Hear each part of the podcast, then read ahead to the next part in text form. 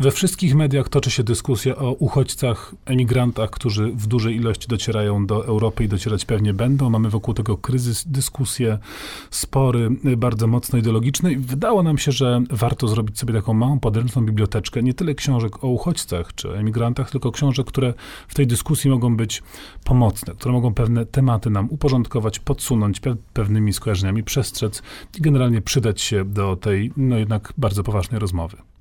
Pierwsza książka to jest książka podstawowa, bo opowiada o doświadczeniu imigracyjnym od początku do końca, z całym jego skomplikowanym, z całą jego skomplikowaną strukturą. Jest to książka Shonatana pod tytułem Przybysz.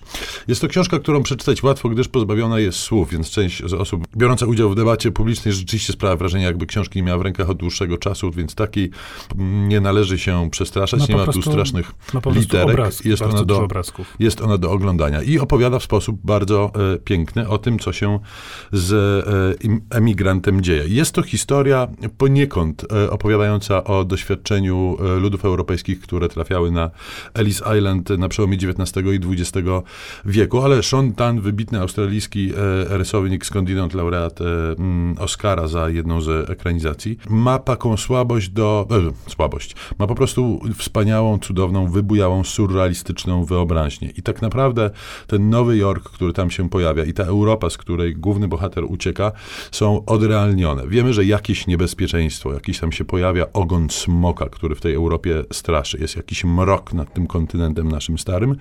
A z kolei Nowy Jork jest e, niezrozumiałym, przedziwnym, zamieszkałym przez latające i pełzające stwory, miastem, którego biedny, samotny e, emigrant musi się nauczyć, jednocześnie pamiętając i myśląc głównie o, o rodzinie pozostawionej na starym kontynencie. Ja się w ogóle nie zgadzam z tym, co ty mówisz, w tym sensie, że Nowy Jork i Europa nie są Nowym Jorkiem i Europą, bo to jest jednak tak odrealnione i tak uniwersalno niezwykłe, że rzeczywiście to już jest dopowiedziane z twojej strony. To jest faktycznie zupełnie uniwersalna, metaforyczno-symboliczna, rzeczywiście jakoś tam się może kojarząca z miejscami, o których mówisz opowieść, ale właśnie przez tą niedosłowność absolutnie dotycząca wszystkiego, całego świata i wszystkich kierunków możliwych emigracji.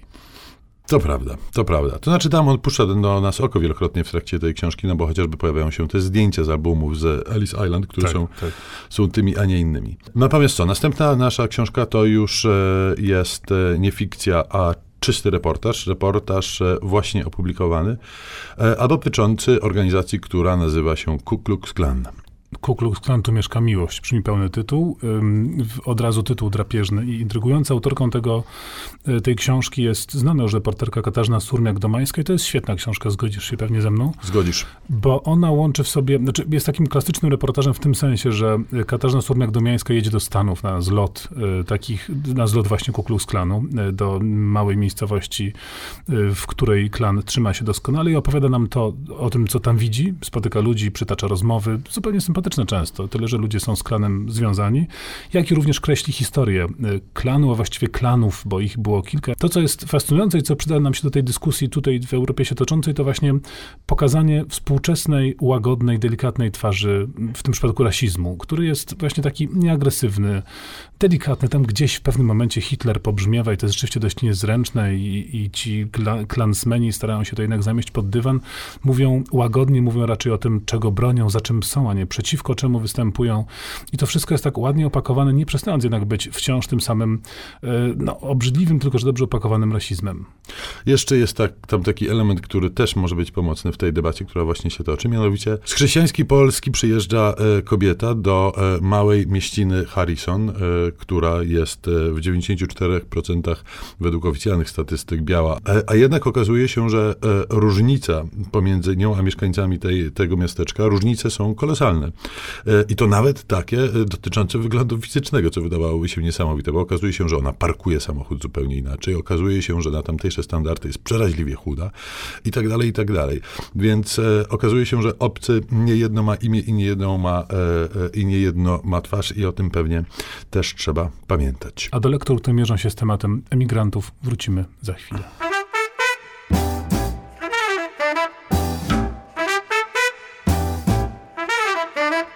Piątka z literatury. Wybierają Szymon Kloska i Tomasz Pindel z Instytutu Książki. Wpisujemy się w debatę o uchodźcach, emigrantach, którzy docierają do Europy, debatę problematyczną i często niezbyt sympatyczną. Staramy się podpowiedzieć, jakie książki mogą się w niej przydać i oto kolejna propozycja. I propozycja, która hmm, na pierwszy rzut oka nie ma wiele wspólnego z tą debatą. Lew Tołstoj, Ucieczka z raju Pawła Basińskiego.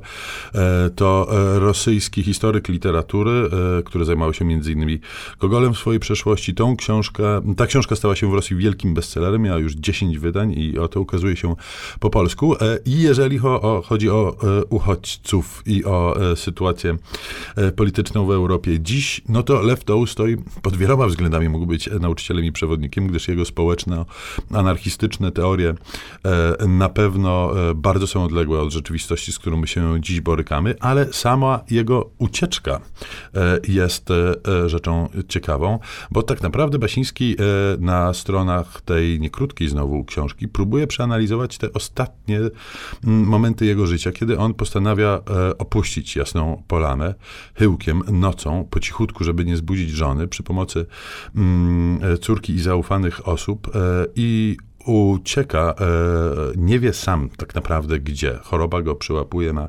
stacyjce kolejowej Astapowej, jak wszyscy wiemy, gdzie mm, umiera.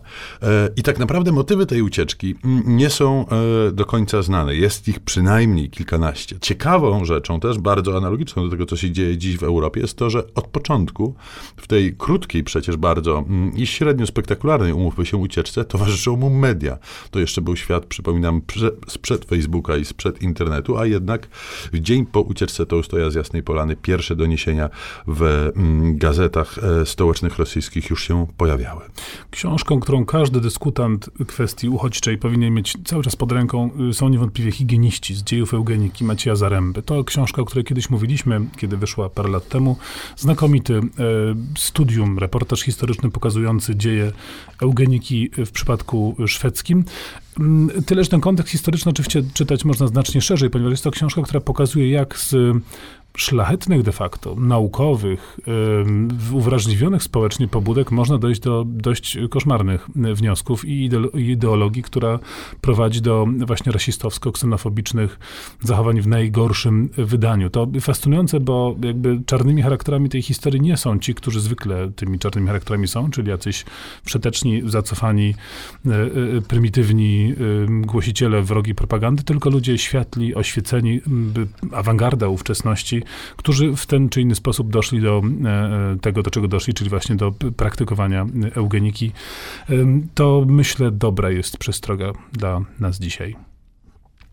I ostatnią książką jest książka e, nawiązująca do polskiej e, historii, do polskich imigracyjnych, emigracyjnych i zsyłkowych historii. Andrzeja Sieroszewskiego, książka pod tytułem Wacława Sieroszewskiego Żywot Niespokojny, to biografia dziadka e, autora, słynnego działacza politycznego, słynnego etnografa, ale przede wszystkim wybitnego i niezwykle płotnego pisarza. Andrzej Sieroszewski nie dokończył e, tej książki przed śmiercią. Ona została uzupełniona przez Andrzeja Makowieckiego. No i opowiada bardzo poplątane i pogmatwane losy Sieroszewskiego, który jako młody, młody chłopak trafia na syłkę. I śmiesznie, bo w tej e, grupie Polacy są postrzegani dość jednoznacznie. Tak jak dziś e, dość jednoznacznie postrzega się muzułmanów, e, sugerując, że mm, są oni źródłem wszelkich terrorystów, tak wtedy postrzegiwani byli w Moskwie przez Rosjan i innych zesłańców.